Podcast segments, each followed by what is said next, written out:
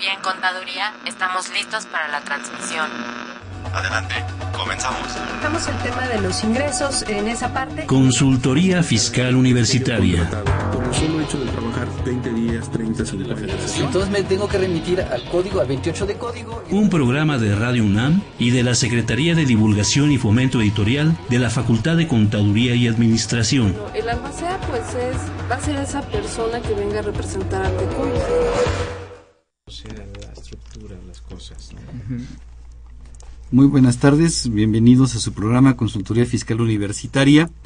El día de hoy tenemos un tema muy interesante, un tema que es de importancia para todos nuestros amigos contadores, pero no nada más para los contadores, para los contribuyentes personas morales, que son muchísimos.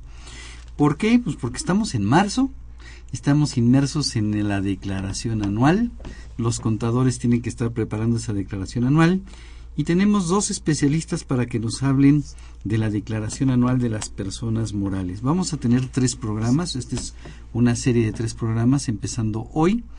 Eh, el día de hoy nos acompañan para hablar de este tema eh, licenciado en Contaduría, especialista en fiscal y maestro en Derecho Fiscal, eh, eh, Humberto Cruz Hernández. Si me pongo a leer su currículum no termino el programa, mejor lo presentamos como Humberto Cruz. Gracias Humberto por acompañarnos el día de hoy. Muchas gracias, Salvador. Un gusto estar aquí. Y nos acompaña alguien que es muy conocido por todos ustedes, alguien que pues ha estado ya en este programa durante mucho tiempo eh, y que tiene muchos fans aquí en el programa de radio. El contador público y especialista fiscal Sergio Barca Telles. Sergio, gracias por acompañarnos el día de hoy. No, pues muchas gracias, Salvador, y es un gusto regresar a, a casa, como siento el lugar, y con un gran afecto para todos nuestros amigos redescuchas. Gracias, gracias a ustedes. Quiero recordarles a nuestros amigos radioescuchas que el programa es en vivo, que nos pueden hacer preguntas sobre el tema que vamos a estar tratando, que tenemos un teléfono en cabina para que nos llamen eh, nuestros amigos del Distrito Federal, el 55 36 89 89, y nuestros amigos del resto de la República, un teléfono sí, este 01800, que aunque pues creo que ya sobra el 01800, ¿no? Ya todas las llamadas son locales. Sí. Entonces, este, pero bueno, hay un número 800 01800 50 52 688. También quiero recordarles que el programa tiene un blog eh, donde nos pueden hacer preguntas, nos pueden seguir. Http dos puntos doble diagonal fiscal tv punto blogspot.com y tenemos también una página de Facebook donde nos pueden seguir fiscal con. Y también quiero recordarles que la Facultad de Contaduría y Administración tiene eh, un programa de asesoría fiscal gratuita donde ustedes pueden acercarse para que los apoyen para cualquier duda que tengan como personas físicas en sus declaraciones que hay que presentar el mes que entra, ¿no? El mes de abril. El teléfono de asesoría fiscal gratuita de la facultad es el 55 50 79 98.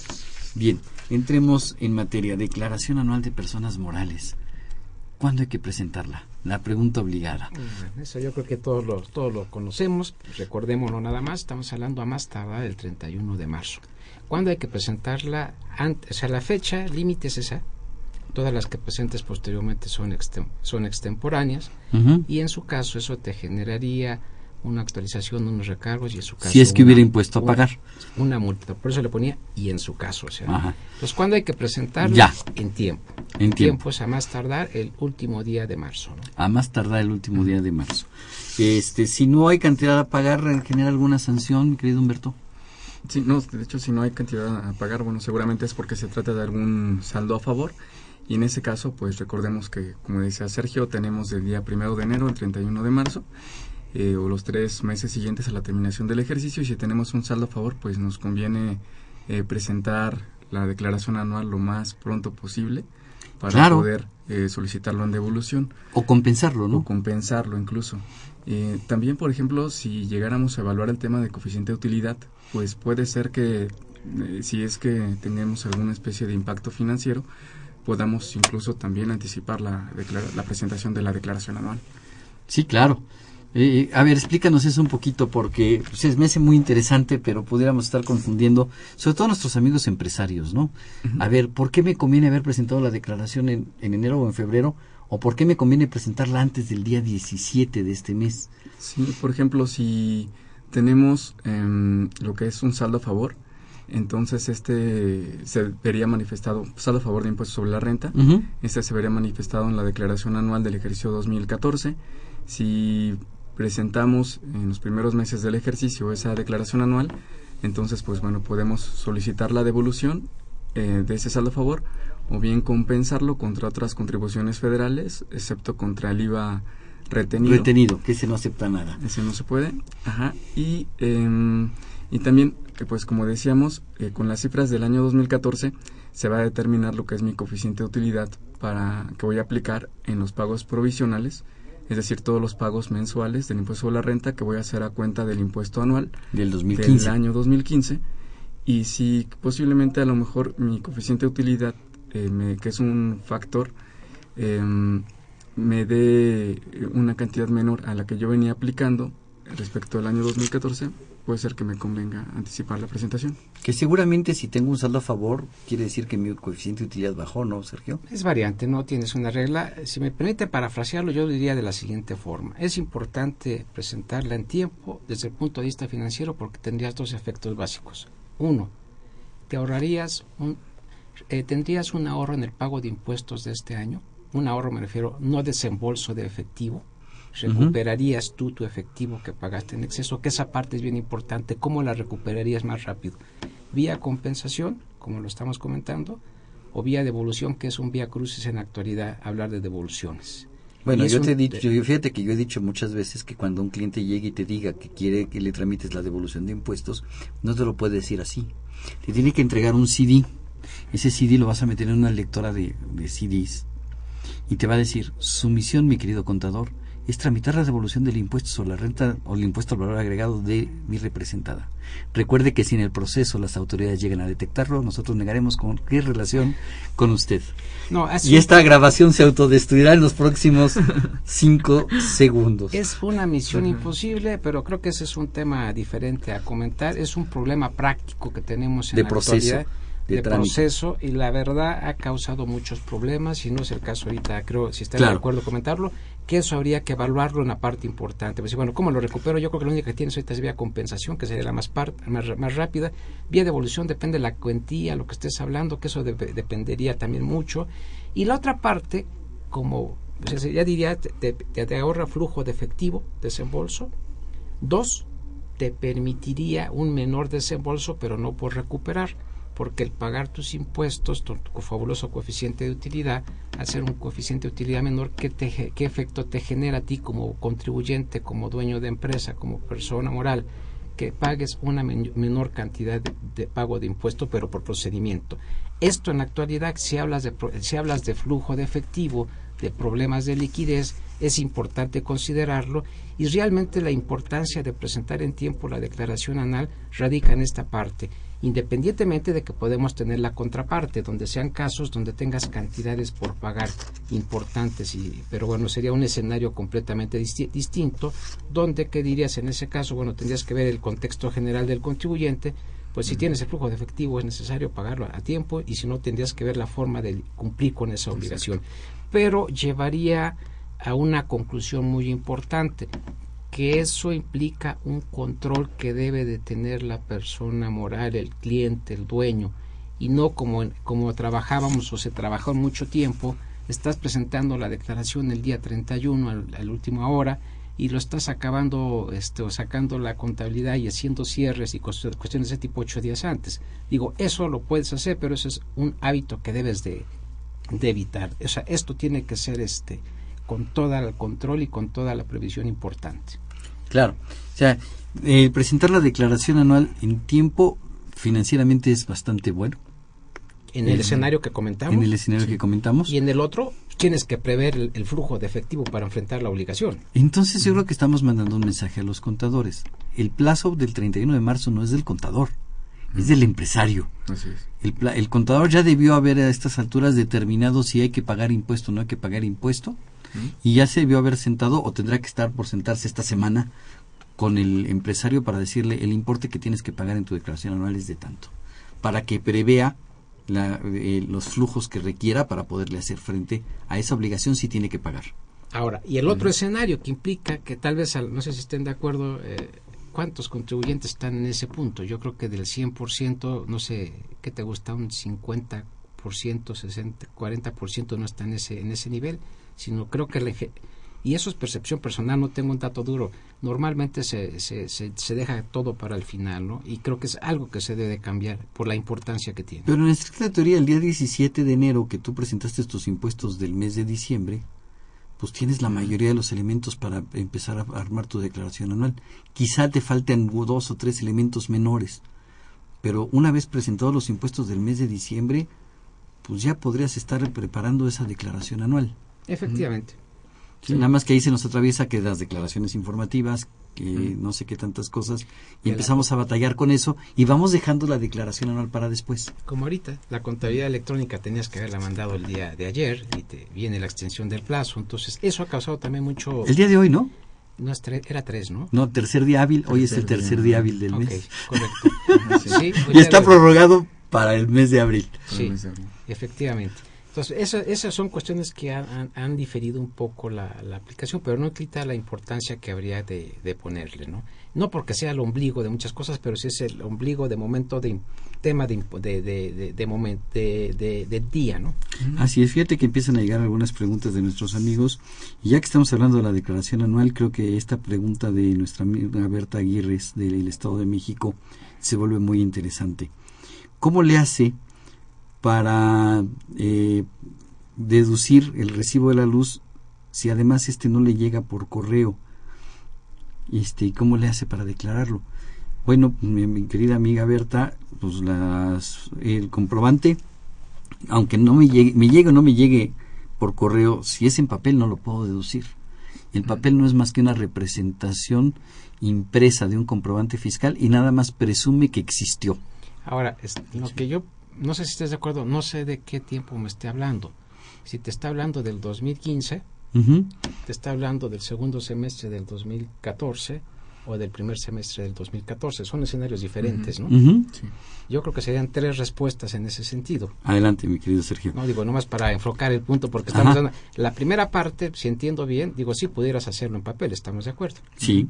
O sea, en papel hasta el mes de junio, más o menos, estoy mal podríamos hacerlo con los comprobantes este abril no abril. Bueno no recuerdo bien sí la principio los primeros o sea, nomás meses de... decirle eh, según el, el, momento implicaría la primera parte habría la posibilidad de haberlo hecho deducible con lo que sería el comprobante y en los casos específicos. Uh -huh. segundo caso pues efectivamente necesitarías tú el comprobante electrónico que estás comentando no uh -huh. y para lo cual el tener el comprobante electrónico no implicaría tener la representación gráfica sino directamente en el XLM no Así es, pero este, este lo puede bajar de dos lados. Uno, lo puede bajar desde la página de la Comisión Federal de Electricidad. Correcto.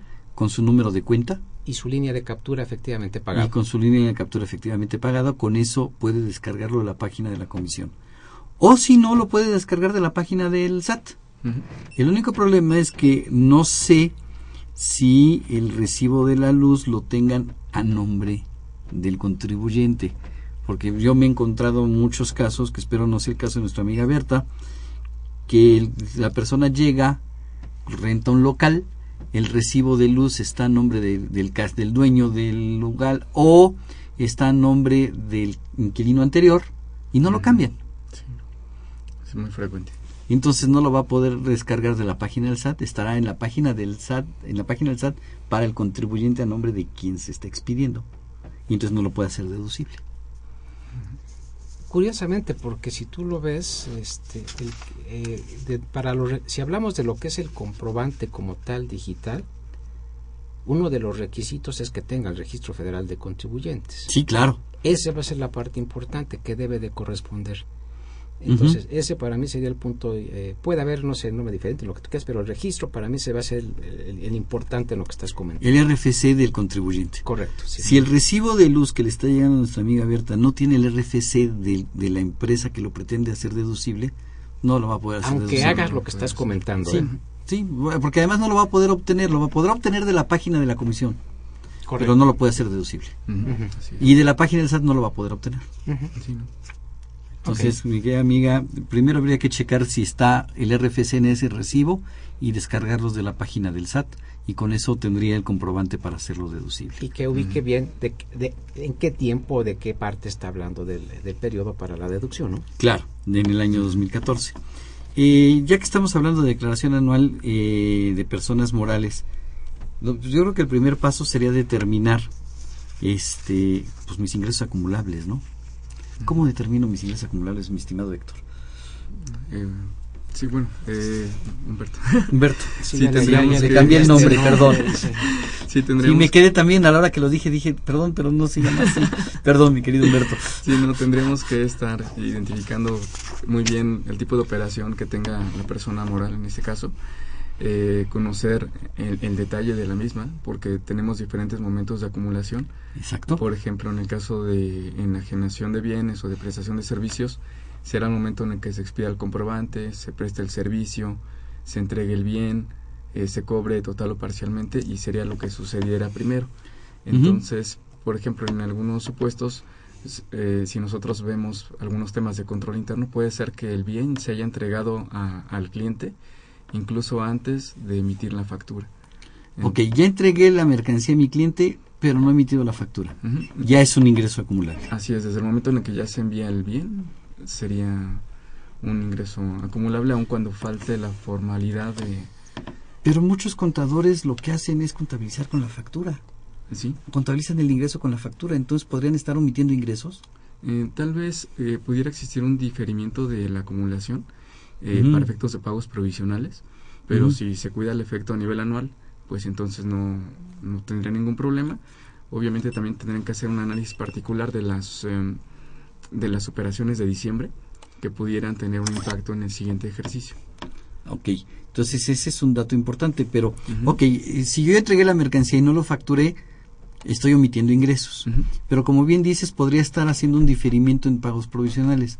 Pero si llega la autoridad y me revisa pagos provisionales, me va a decir, me debes, tienes una diferencia en pagos provisionales Sí. de impuestos a la renta. Sí, y pedir el entero del impuesto con actualización y recargos. Y me, tendré- me estaría solicitando ese que, que pague ese impuesto ¿En provisionales? en provisionales. Ok. Bueno, Digo, habría que verlo en esa parte, eh, porque no sé si estén de acuerdo.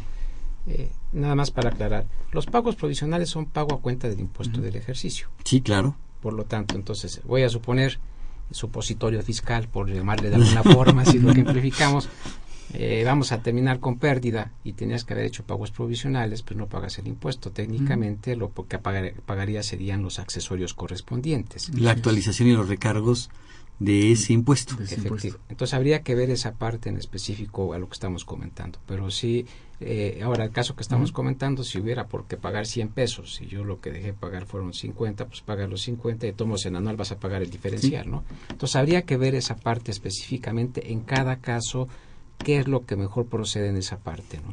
Ok. O técnicamente procede más, lo que otro- más que otro, más que lo que más convenga, ¿no? Claro, técnicamente, ¿qué es lo que procede? Sí. Ok, entonces, primer caso de acumulación, si entrego la mercancía al cliente. No me importa si la facturé o no la facturé, no me importa si la cobré o no la cobré. Así es. Ok, ese es el primer caso de acumulación. ¿Cuál sería el, el segundo caso que comentaba? Sí, por ejemplo, cuando se emite la, la factura, Aunque no haya entregado la mercancía. así es. Sí, Sí. Si ya se emitió la factura, eh, en ese momento se tendría que estar acumulando el ingreso eh, correspondiente a enajenación de bienes o prestación de servicios. Entonces, el solo hecho de emitir la factura me obliga ya a pagar el impuesto, porque hay algunas gentes que, pues, ya, ya, ya, ya, ya, factúralo para que se vea bonito en mis estados financieros y en mi informe a mi jefe que ya, ya vendí. Sí, está bien, ya facturaste. No has entregado la mercancía, no has cobrado, pero ¿qué crees? Ya tienes que pagar el impuesto de la renta por esa venta. Así es. ¿sí? Y entonces eso lo vuelve, pues el de estar facturando por facturar cuando la venta no se ha concretado, pues trae consecuencias de tipo fiscal. Sí, exactamente. Y más ahora con el esquema de CFDI, en donde prácticamente el SAT se está enterando en tiempo real de toda la facturación que está haciendo el contribuyente. ¿no? Fíjate que en la semana di una plática en la Facultad de Contaduría y Administración ahí en el Auditorio Pérez del Toro y les decía yo a la gente, bienvenidos al año, dos- al, al año 2014-2015, donde el SAT sabe más de ti que tú mismo. El SAT se entera antes que tú de lo que estás haciendo. Si tú vas y compras algo, te hacen el comprobante fiscal y el SAT lo sabe antes de que tú compres. Sí, está bien, ¿no? Bueno, tienes que comprarlo para que se, eh, se expida el comprobante, ¿no? Claro. O sea, lo que sabe es lo que estás prácticamente comprando en el momento que lo estás realizando. Sí, claro. Pero cuando tienes un servicio y alguien te lo factura y tú todavía no tienes la factura de cuánto va a ser ese servicio, hablemos telefonía, por ejemplo. El SAT ya sabe cuánto es lo que vas a pagar de teléfono. Sí, ojalá se ¿Y tú? Sí. Todavía, Todavía no. Todavía no. Entonces, el SAT sabe más de ti que tú mismo, aunque no lo quieras creer. ¿No? Por algo lo dices. No sé, no sé. Pero bueno, entonces, ese sería el segundo momento de acumulación. ¿Y el tercer momento de acumulación cuál sería? Sería cuando se cobre total o parcialmente el bien eh, o, se- o el servicio, ¿no? Entonces, aquí hay que- habría que verificar si, si realmente lo que estamos recibiendo es un pago anticipado y ya está determinado el servicio y el tipo de bien, eh, o es un pago a cuenta de, que también es un tema.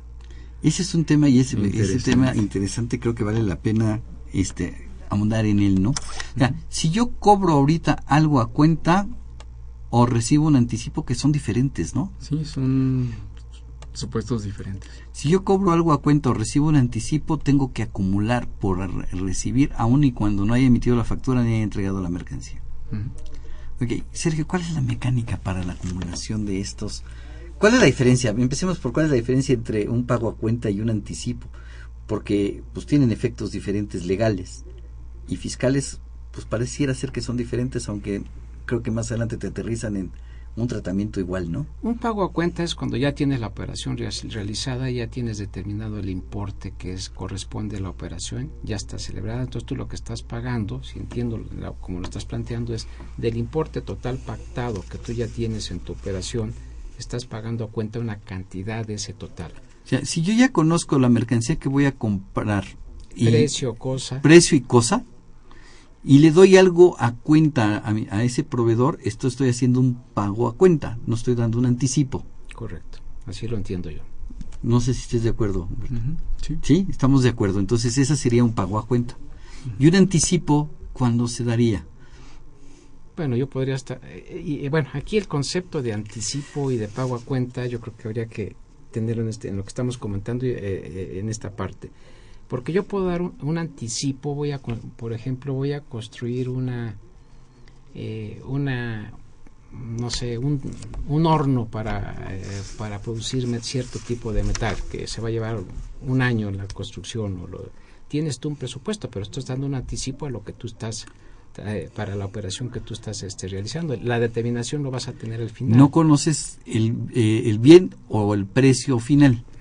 ¿sí? A lo mejor eh, te hago un pedido para, eh, tú te dedicas a fabricar sillas y te digo, necesito que me fabrique sillas, te doy la materia prima y me dices, pues sí voy a fabricar sillas, te las voy a cobrar a 100 pesos cada una, pero pues no sé cuántas sillas salgan de esta materia prima.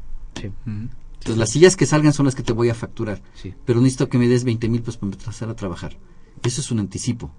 O bien, sí sé cuántas sillas van a ser, pero me dicen, pero no te puedo dar el precio ahorita exacto porque como las quieres especiales, pues tengo que ponerme a ver cuánto sale cada elemento para fabricarlas. Y entonces, pues sí te fabrico tus 100 sillas, pero te voy a dar el precio una vez que concluyamos. Entonces ahí estaríamos hablando de un anticipo. ¿no? El tratamiento fiscal de estos dos, ¿cuál sería? En el momento en que recibo el dinero acumulo, en ambos casos es diferente. ¿Cómo lo trato fiscalmente? Sí, pues bueno, desde el momento en que yo ya conozco cuál va a ser el precio y la contraprestación y características, En el pago a cuenta, ajá, yo ya estaría acumulando el, el valor total de la el operación. valor total de la operación. Si, si conozco el precio y la cosa y te doy un pago a cuenta, o tú recibes un pago a cuenta, tú tendrías que obligación de acumular el valor Mm. completo. Exacto. Y si es un anticipo, ¿cuánto acumulo? Sí, solamente sería el valor del anticipo. En Solamente- uno caso es el valor del anticipo y otro sería el importe total de la operación. pero hay una regla en la miscelánea que me encanta al respecto. No sé de cuál me hablas, pero a ver, ahorita la En checamos. relación a la deducción de costos. Exacto, pero que además también habla de, de la forma de acumulación. Sí, Esa es. regla que desde- me dice cómo deducir, de cómo determinar un costo para estos dos conceptos, me señala también el momento de acumulación que cambia en el impuesto el, el concepto de que está definido en la ley a lo que está definido en la resolución miscelánea. Ujú. Querido Humberto, Sí, por ejemplo, hay uno de los requisitos para aplicar esa regla es que no se haya facturado Ujú. y me permite acumular lo que sería el, el anticipo, permitiéndome deducir un costo estimado del mismo Ajá. y tengo que llevar el control de esa operación para cuando emita eh, la factura eh, pues pueda efectuar una, una amortización de ese de ese anticipo. de ese anticipo. Entonces, sí, eh, pero fíjate que la miscelánea, a mi punto de vista, no sé si estén de acuerdo conmigo, le da el mismo tratamiento al anticipo y al pago a cuenta. Para efectos de ley, el pago a cuenta se acumula todo en el momento en que recibe el- la persona recibe el pago a cuenta. Y el anticipo solamente se acumula el anticipo. La miscelánea me dice que no, que lleve una cuenta en donde controle estos anticipos y estos cobros a cuenta y solamente acumule la cantidad recibida. Sí, así es. Pero me pide que lo acumule solamente hasta la declaración anual. En pagos provisionales no lo incluyo. Sí, no. ¿no? Declaración anual. En pagos provisionales solamente voy a declarar mercan- como ingreso acumulable la mercancía que haya entregado y la que haya facturado. Correcto.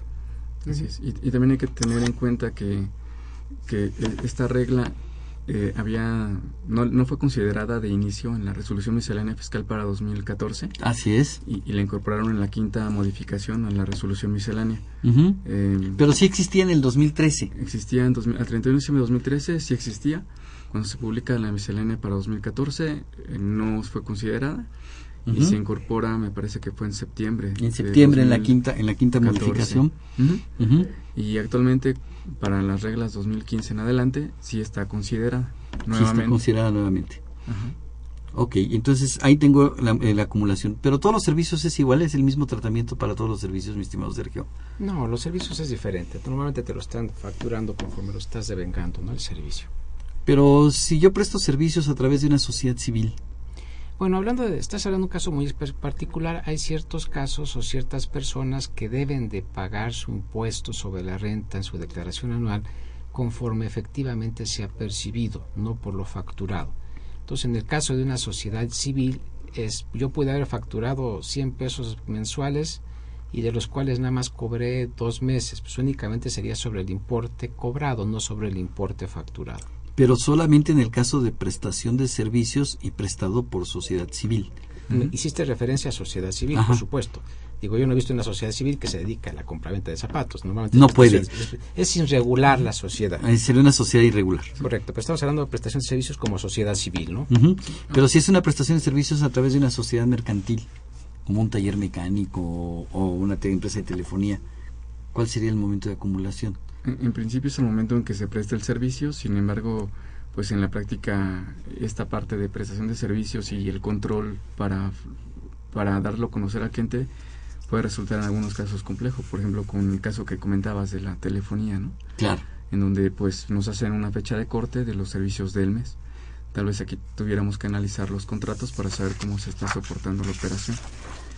Y en relación a lo que comentabas de la sociedad eh, civil, eh, por ejemplo, si llegara a enajenar un activo fijo, entonces ahí no le aplicaría el, esquema de flujo eh, de efectivo en respecto de la acumulación, porque como decía Sergio, solamente es para prestación de servicios. Así es.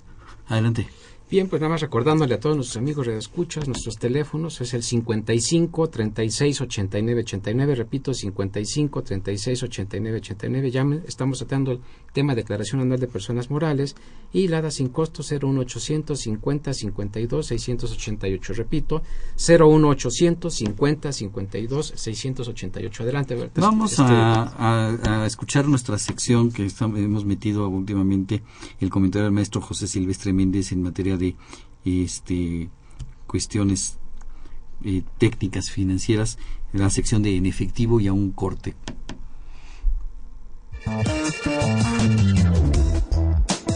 En efectivo.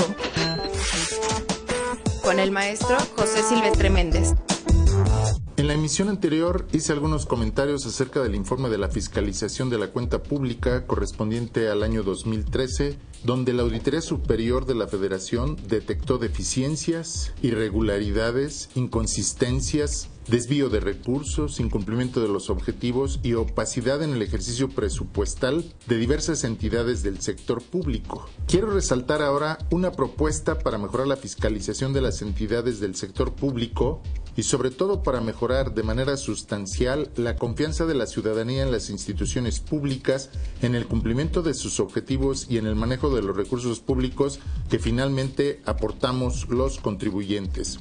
Los mayores problemas del país en este sentido son la corrupción y la impunidad. Para hacer frente a ellos, propongo la formación de tres sistemas interconectados e integrados que permitan restablecer la confianza de los gobernados en sus órganos de gobierno y en las instituciones públicas. Los tres sistemas anticorrupción y fiscalización que propongo son Sistema Nacional de Transparencia, Sistema Nacional de Rendición de Cuentas y Sistema Nacional Anticorrupción. Los dos primeros sistemas, el de transparencia y el de rendición de cuentas, deben estar al cargo de una entidad independiente de cualquier instancia gubernamental que pudiera ser el Instituto Nacional de Fiscalización. Este Instituto de Fiscalización deberá tener independencia de gestión e independencia financiera, es decir, contar con los recursos públicos suficientes que le permitan ejercer su función y no depender de ninguna instancia gubernamental. El Instituto Nacional de Fiscalización sustituiría a la Auditoría Superior de la Federación y a la Secretaría de la Función Pública. Tendría las funciones de fiscalización, auditoría, control y vigilancia de las entidades públicas con el objeto de conocer el funcionamiento de dichos organismos y el cumplimiento de sus objetivos. Así también conocer la aplicación de los recursos públicos, es decir, el ejercicio presupuestal. Asimismo, este instituto tendrá la encomienda de exigir resultados positivos a, las entidades y a los servidores públicos, es decir, pedirá rendición de cuentas y en su caso castigo a los culpables del desvío de recursos, del no ejercicio del presupuesto, de no transparentar su gestión. También podrá hacer observaciones a las entidades públicas que tendrán el carácter de obligatorias y que deberán ser cumplidas en un plazo determinado según lo que afirmen los informes. El Sistema Nacional Anticorrupción estará a cargo del Instituto Nacional Anticorrupción, el cual deberá tener independencia financiera y de gestión y no depender de ninguna instancia gubernamental. Lo integrará un grupo de ciudadanos que no provengan de ningún partido político y que no hayan participado en puestos públicos, gente honorable del sector académico y del sector privado. El Instituto Nacional de Fiscalización y el Instituto Nacional Anticorrupción, aunque funcionen por separado, estarán vinculados entre sí para que todos sus dictámenes, informes, auditorías, observaciones y recomendaciones sean conocidos por la ciudadanía en tiempo y forma, es decir, se transparentará la información básica de las entidades y servidores públicos. Lo que determine el Instituto Nacional Anticorrupción se llevará hasta sus últimas consecuencias, incluidas las legales, que pueden implicar castigo a los culpables, inhabilitación de los servidores públicos y reparación de los daños, entre otros. Para acabar con la corrupción e impunidad se requieren medidas radicales, medidas de fondo que realmente tengan repercusiones para todos aquellos que no cumplen con la encomienda de servir a la ciudadanía. La formación de estos dos institutos contribuirían a restablecer la confianza de los mexicanos. Ojalá exista la voluntad política de crearlos. Muchas gracias.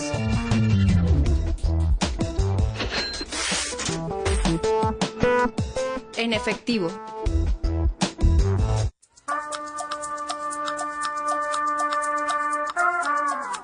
¿Piensas poner un negocio? ¿O tienes un negocio y quieres mejorar su desempeño? ¿Eres una persona comprometida? ¿Te gusta el liderazgo y la competitividad? Entonces la revista Emprendedores es para ti.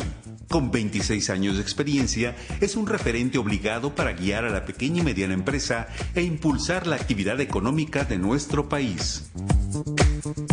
Informes y suscripciones en publishing.fca.unam.mx o bien comuníquese al 5616 1355.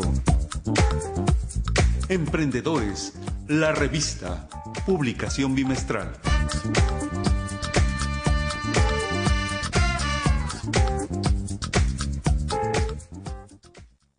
Bien, regresamos. Este, a ver, tenemos dos preguntas de nuestros amigos radioescuchas. Una, eh, aunque no tiene que ver con el tema, eh, pero es el, el tema que a todo mundo le angustia el día de hoy.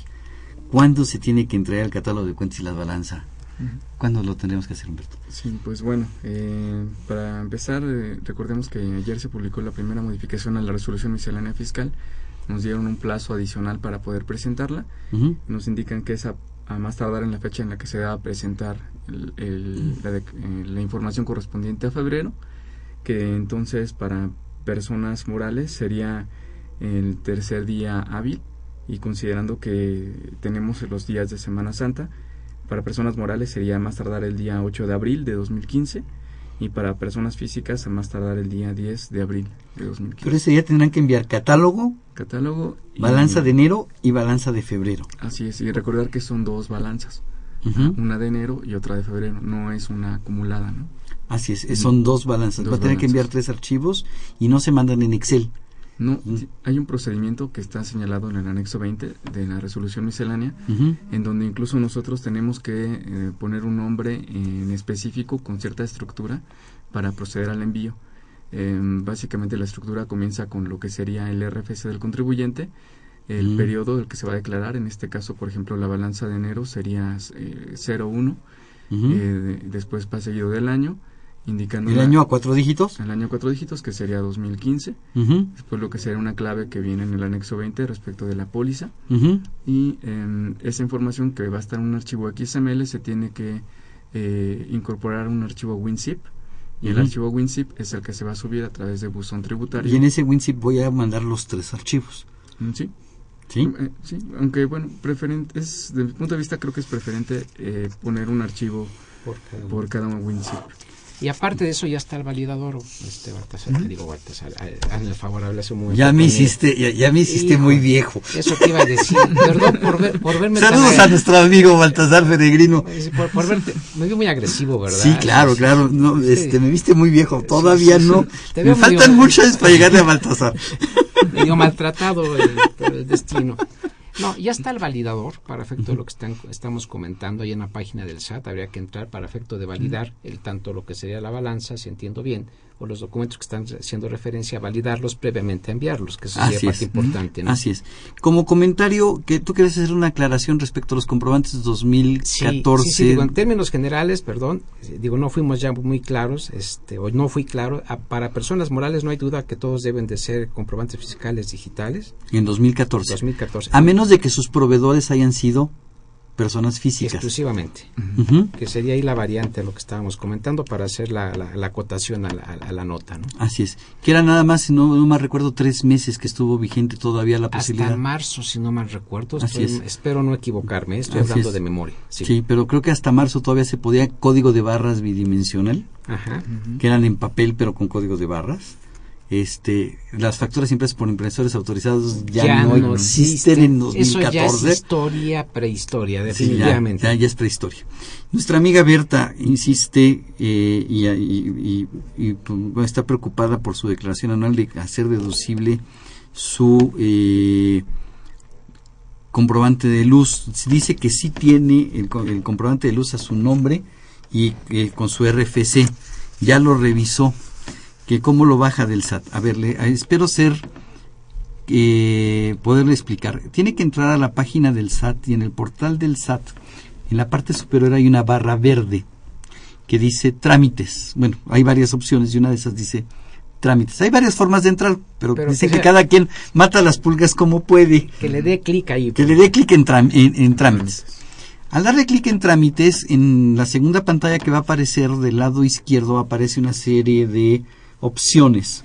Por ahí de la tercera o cuarta opción aparece una que dice comprobantes fiscales. Si le da clic en comprobantes fiscales, le va a dar, le va a dar varias opciones. Emitir, este, validar, y una de ellas es consultar o recuperar. Al- al- si le da clic en consultar o recuperar, le va a pedir su firma electrónica, la firma electrónica del contribuyente. Puede hacerlo con la firma electrónica, lo puede hacer con la contraseña. Pero eh, de entrada pide la firma electrónica. Abajo de la firma electrónica trae para poder eh, un- un- eh, cambiar a contraseña. es más rápido con contraseña porque no hay que estar cargando archivos. Sí. Entonces le doy un clic en contraseña y me va a pedir dos datos. Uno, el RFC y dos, la contraseña. Le doy el RFC y la contraseña y le digo aceptar. Y me va a presentar una pantalla que me va a decir, bueno, ¿cuáles quieres consultar? ¿Los que tú emitiste o los que recibiste? En este caso, pues es uno que yo haya recibido. Le doy un clic en recibido y me va a decir, ok, ¿cómo lo quieres consultar? Por número de folio fiscal, que tendrías que capturar los 32 caracteres y sus guiones y no equivocarte. 32 caracteres y 4 guiones y sin equivocarte. O bien abajo dice por periodo. Que es la parte, que es la parte nada más práctica. Le doy por periodo y entonces me dice, ok, ¿de qué año y qué mes? Y entonces puedo bajar todos los comprobantes fiscales de la CFE y no solamente de CFE, de cualquier proveedor que me esté haciendo falta la factura, las puedo descargar de ahí. Eh, me va a desplegar por, eh, todos los de enero, me va a desplegar todos los de febrero, etcétera, etcétera, etcétera.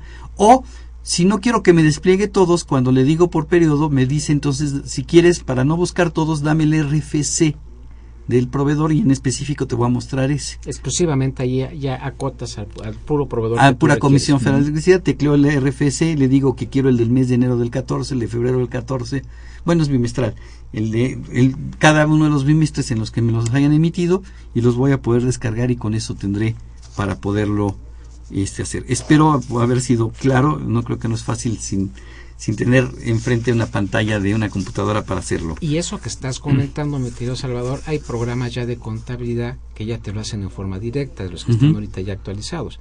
Hacen directamente ese cotejo. Sí, claro. Así es. Bien. Este, ¿qué pasa en el ingreso? Eh, para una persona moral estábamos hablando de los ingresos acumulables. Tengo una pregunta más de, de ingresos acumulables. ¿Qué pasa si soy una persona moral? Bueno, no, es cierto, dos. Este, ¿qué pasa si soy persona moral y estoy obteniendo ingresos por arrendamiento? ¿Cuándo los acumulo? ¿Cuándo determino el ingreso acumulable? Sí, serían en el momento en el que se cobre total o parcialmente la contraprestación o cuando sea exigible. Que ese término de exigible pudiera crear mucho ruido, ¿no? Y, y mucha gente podría confundirse. ¿Nos podrías explicar muy rápido, Humberto, qué es ¿Qué debo entender por exigible? Sí, pues en los términos del Código Civil Federal sería cuando el deudor no se puede rehusar al pago, es decir, es una fecha que ya está acordada, en donde una vez que se que lleguemos a esa fecha eh, podemos eh, pedir el cumplimiento de, la obligación. Entonces, si yo te si yo te si yo soy persona moral y te rento a ti un local para que pongas tu negocio y ponemos que tú, que tú me tienes que pagar la renta por mes adelantado más tarde el día 5 de cada mes, ese día 5 de cada mes sería mi fecha de acumulación. Así es. Pero si te digo que la renta se paga por, por eh, eh, periodos vencidos anuales, entonces no tengo ingreso en enero, ni en febrero, ni en mayo, más que una vez que concluye el año. Sí, sí hasta el momento sí es que se llegara a ver un cobro. O a menos de que haga un cobro o te expide el recibo de la Así renta. Es. La fecha de exigibilidad, si estás de acuerdo, eh, parafraseándolo, sería la fecha, el, el, día, el momento en el cual debes de cumplir la obligación y que está pactada como tal, en el cual ya no puedes... en el contrato. En el contrato, ya no puedes tú este, eh, decir que no, esa es la fecha que tú tienes, ese es el vencimiento. Ese es el momento de exigibilidad y eso está en el contrato. Correcto. Y el contrato es entonces el que me va a decir, si no expedí el recibo y no cobré la renta, me va a decir cuándo tengo que declarar el ingreso. Sí, por eso sería importante revisar los contratos eh, para verificar que no solamente es al momento del cobro. ¿no? Fíjate qué comentario acabas de hacer que creo que es bien importante y esto es y muy importante para nuestros amigos radioescuchas. Si me equivoco, por favor, corríjanme. Hoy el comprobante fiscal sí es necesario, es estrictamente indispensable. Sin comprobante fiscal digital no puedo deducir, pero no es lo único. la autoridad me está pidiendo para deducir que le demuestre que la operación existió y entonces estamos hablando de contratos. Estamos hablando de entregables, de forma de poder demostrar que la mercancía sí la recibí, que haya contratos. En el caso del arrendamiento que comentabas, pues la renta, pues sí, págame la renta y ¿dónde está el contrato? ¿No? Sin contrato, pues eh, sería deducible la renta, mi estimado Sergio. Mira, yo creo que el problema, si hablas de un contrato, si no se tiene el contrato, pues obviamente lo regularizas. El contrato tan simple puede ser el mismo acuerdo que tú tienes. el, un contrato en una forma muy simple, muy sencilla, es una factura. En los conceptos que estás dando, estás acordando. Entonces yo creo que ahí había elementos en lo que estamos señalando en el cual está realmente la operación. Entonces digo, tan es así que estás hablando que ya la facturaste, ya, la, ya lo cobraste, digo, ya está tan, para mí está caro. Lo que sí valdría la pena sería quitarte cierto tipo de problemas y no te valdría la pena que hicieras tu contrato correspondiente. Sí, claro. Yo creo que como tal, la falta del contrato no implica que no esté dada la operación yo creo que este, habría los elementos, claro, habría que ver el, caso específico, pero en términos generales creo que sí es, deducible la partida. No sé qué opinas tú, este, Humberto. Sí, también sí, coincido. Ajá, eh, lo que sí es cierto es que, por ejemplo, si, si es un contribuyente que dentro de su operación genera saldos a favor de IVA, incluso el SAT en los requerimientos que está, eh, que está haciendo recientemente pide incluso hasta fotos de inmuebles, características, incluso eh, en el caso, por ejemplo, de la generación de mercancía pide fotos incluso del almacén, de la ubicación geográfica. Es, una exageración lo que están pidiendo, digo, han de tener su punto, te piden este ahora sí que santo, señal y, seña. y la foto de cuando te están entregando la mercancía, te la estoy vendiendo, mira, sácame la foto cuando lo estoy entregando. Sí, y en ratos, fíjate que cuando haces la solicitud de devolución, me estoy desviando, no quiero hacerlo, es prácticamente una revisión la que te están haciendo. Claro, es prácticamente una auditoría en la devolución. Y, el problema que yo le veo en ratos es mucho que, vamos, están trabajando ellos el, claso, lo que le llaman el riesgo, lo que es más en la que sería la parte de IVA. Pero esa parte sería una recomendación, sean muy estrictos todos nuestros amigos que nos escuchan en cumplir con todos los requisitos para que no tengan problema a la hora de sus devoluciones de IVA. Claro. Eh, una, eh, habla Guadalupe del Distrito Federal. Eh, una persona moral, ah, ya lo comentamos, pero creo que no quedó muy claro, valdría la pena recalcarlo. Una persona moral entrega una factura y la mercancía, pero no le han pagado. ¿Cómo le afecta esto en su declaración anual para sus ingresos acumulables? Bueno, ya la facturaste, ya la entregaste, ya es un ingreso acumulable, independientemente de que no lo hayas cobrado. O sea, ya es, el momento de acumulación en una persona moral. Fíjate que he oído ahí, a ver si, si, me ayudan un poquito, porque he oído gente que, algunos contadores que dicen, pues fácil, cancela la factura. ¿Se vale? Cancelar la factura lo puedes hacer, pero al cancelar la factura estás hablando de una cancelación de una operación. Y aquí hay una operación existente y tú estás cancelando una factura de una operación que, existe. Además ya entregó la mercancía, la operación existe. Entonces estás haciendo cosas que no son correctas. Ese que es el punto que quería yo recalcar. Ese aguas con esas personas que le llegan a recomendar porque luego algún contador se avienta el tiro de decirlo o alguien que no es contador se avienta el tiro de decirlo. Pues cancela la factura. No es tan fácil. Sí, no. Si cancelaste la factura, tienes que también poder demostrar por qué se canceló la factura. Eh, puedes cancelar una factura. dejémosle a ese punto. Digo, puede haber cancelaciones de facturas por. Eh, eh, voy a poner tal vez mal el concepto, me equivoqué en los puntos y eso te cancelo otra factura y te doy, pero no estás cancelando como tal la operación. la forma tal vez de hacerlo podría ser en formas distintas, pero digo, esa podría ser una posible alternativa o solución a lo que estamos comentando. ¿no? Claro. Eh, último comentario respecto a la acumulación de ingresos o momentos de acumulación de ingresos. Si soy una constructora, ¿cuándo acumulo? Bueno, tendríamos que estar eh, verificando el cumplimiento de ciertas reglas. En principio, pues tendría que ser conforme se van efectuando los, em, los anticipos. Hay un procedimiento específico para poder reconocer una amortización y de la mano pues va eh, lo que sería una deducción estimada del costo del costo de ventas. Así es. Pero estás hablando del costo de ventas. A ver, platícanos un poco de ese costo de ventas. Ya hablamos de la acumulación o momentos de acumulación. Que, que, los ingresos acumulables es la suma de todo esto más la ganancia inflacionaria. Así es. Sí, pues bueno, para efecto de costo de ventas, yo creo que algunos de los temas que pueden ser de interés para, para los radioescuchas es, por ejemplo, aquellos que tienen operaciones con personas físicas, ya sea que les compren eh, mercancía o tal vez que tengan salarios, pero que por alguna razón no los pudieron pagar al 31 de diciembre de 2014 y que a lo mejor em, fueron cobrados el primero de enero de 2015, ¿no? Entonces, pues una de las reglas generales que tenemos es que los pagos a personas físicas sean efectivamente efectuados, efectivamente pagados. Pero pagados en el ejercicio. En el ejercicio. Eh, sin embargo, pues eh, tenemos una alternativa para aquellos eh, erogaciones, para, bueno, para aquellas operaciones con personas físicas que tienen efecto en costo de ventas. Es decir, pudimos haber adquirido una mercancía a crédito con una persona física y esa mercancía incluso ya la ya la vendimos en 2014 para efectos de pero al proveedor persona física no le hemos pagado. Ah, exactamente al proveedor persona física no se, se le pagó en 2015 supongamos entonces en principio conforme a la regla general pareciera que no estamos cumpliendo el requisito de, para la deducción. Sin embargo eh, el reglamento de la ley del impuesto a la renta nos permite deducir esas esas mercancías en el costo de ventas aun y cuando no se encuentren efectivamente pagada la persona física, o bien el servicio que esté directamente relacionado con el costo de ventas de esta mercancía, eh, obviamente actividades distintas de comercialización, eh, en ese caso también eh, lo podemos efectuar como deducción en el año 2014, aun cuando el pago se efectúe con posterioridad. Em, esta alternativa pues es viable para algunas para algunos sectores de contribuyentes y obviamente si estamos eh, hablando del tema de sueldos y salarios, también tendríamos que estar considerando los límites para la deducción de los ingresos que a su vez son exentos de esas personas físicas de un 47 o 53. Pero todo esto me puede estar afectando en el costo de venta. Así es, todo esto está inmerso en el costo de ventas.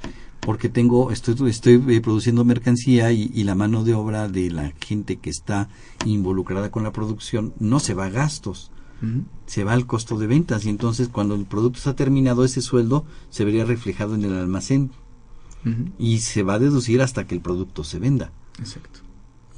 Pero ahí tengo una parte que pues, no va a ser deducible porque está exento, como bien mencionas, ¿no? Sí. Sí, así es. Si yo tengo mano de obra directa eh, y por X motivo, bueno, que está relacionada en el, identificada en el costo de ventas, pero no la pude pagar al 31 de diciembre de 2014, la puedo hacer deducible, pero cuidando estos límites. Sí, pero si esa mano de obra o esa compra de mercancías son mercancía que tiene que ver con el costo. Así es, vía costo de ventas. Pero si esa mano de obra, esas sueldos o esas facturas de proveedores personas físicas no se involucran con el costo, sino con los gastos, mi querido Sergio. Es diferente el gasto, cambias completamente. Entonces, ese no sería deducible en el caso de que esté involucrado un gasto, ¿el sueldo te refieres? Sí, un sueldo que no pagué, pero que no era del área de producción, era del área administrativa o del área de ventas.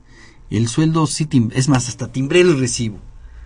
Y hice, la hice el cheque, pero lo pagué con cheque y mi empleado cobró el cheque regresando de año nuevo. Para no gastarse. Para no gastarse.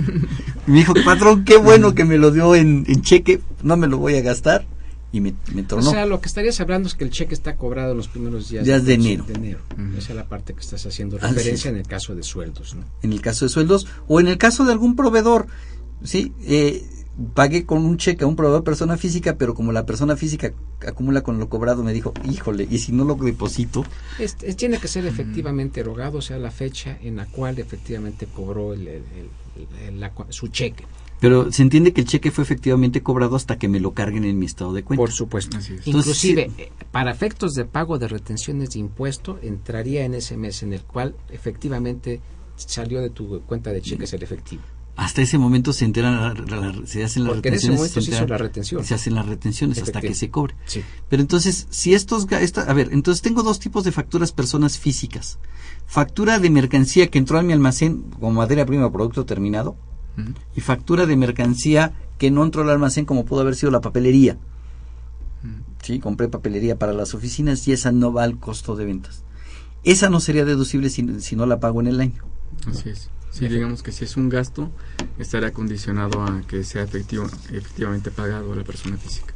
Pero fíjate que hablando del tema que estamos tocando, tengo una pregunta de nuestros amigos Radio Escuchas que me dice que todo está muy bien, pero ¿qué, ¿qué hace él? Además es anónima. Me dice, ¿qué hago si yo no hice el pago? Lo pagó un tercero por mi cuenta. ¿Es deducible o no es deducible? Lo pagó un tercero. ¿Cómo lo hago deducible? A lo mejor quiero suponer, quiero, estoy poniendo palabras en la boca de nuestro amigo Radio Escucha. Eh, no tenía con qué pagarlo, era una persona moral y él sacó su tarjeta de crédito personal y lo pagó. Es un tercero, ¿no? ¿Cómo lo puede hacer deducible o no lo puede hacer deducible?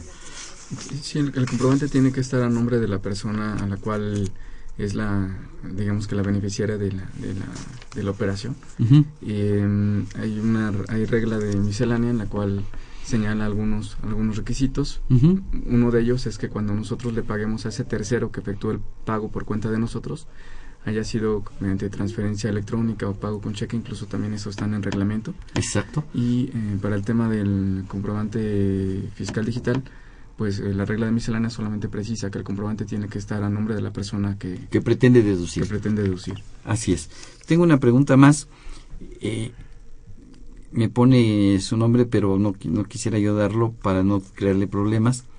Dice que tiene recibos de nómina que del 2014 que no ha hecho. Que si los puede hacer todavía en 2015 esos recibos de nómina y serían deducibles eso y con eso hacer deducibles sus nóminas del 2014. No, no podría hacerlo, definitivamente. Sí. Si lo único que dieron fue un plazo todavía adicional para efecto de los que ya habías expedido y tenías que hacer algunos cambios, pero tienen que estar los comprobantes, eh, los recibos expedidos en el año pasado. En el año pasado. Y hay una regla especial ya para este año, ¿no?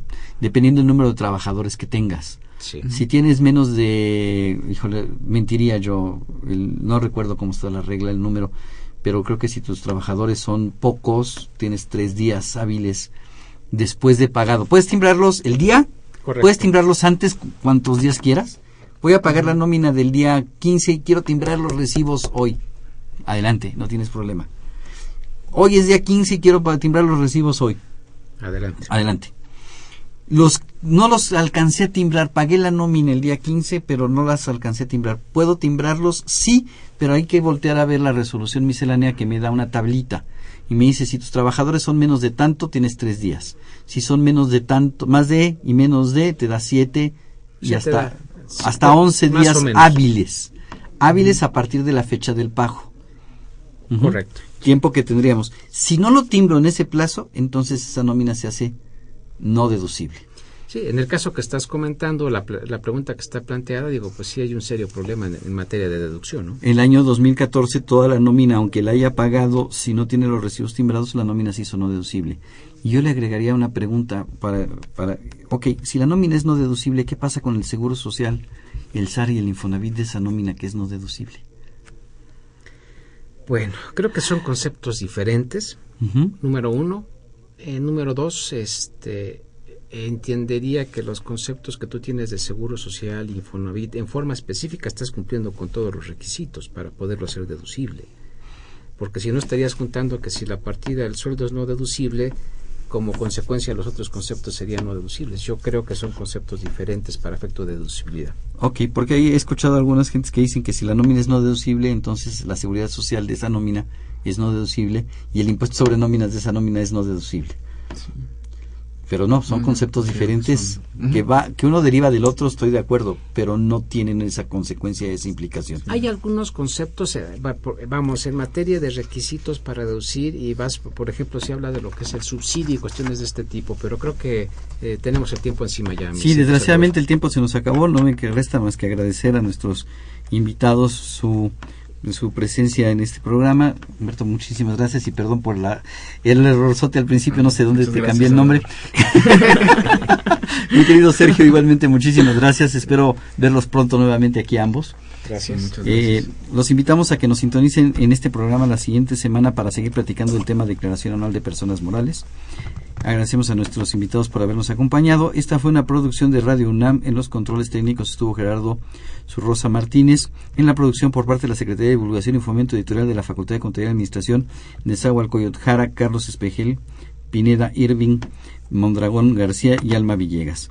La Facultad de Contaduría y Administración agradece a los conductores invitados de este programa quienes participan en forma honoraria. La opinión expresada por ellos durante la transmisión del mismo refleja únicamente su postura personal y no precisamente la de la institución.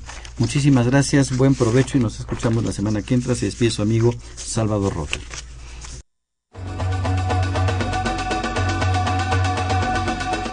Consultoría Fiscal Universitaria.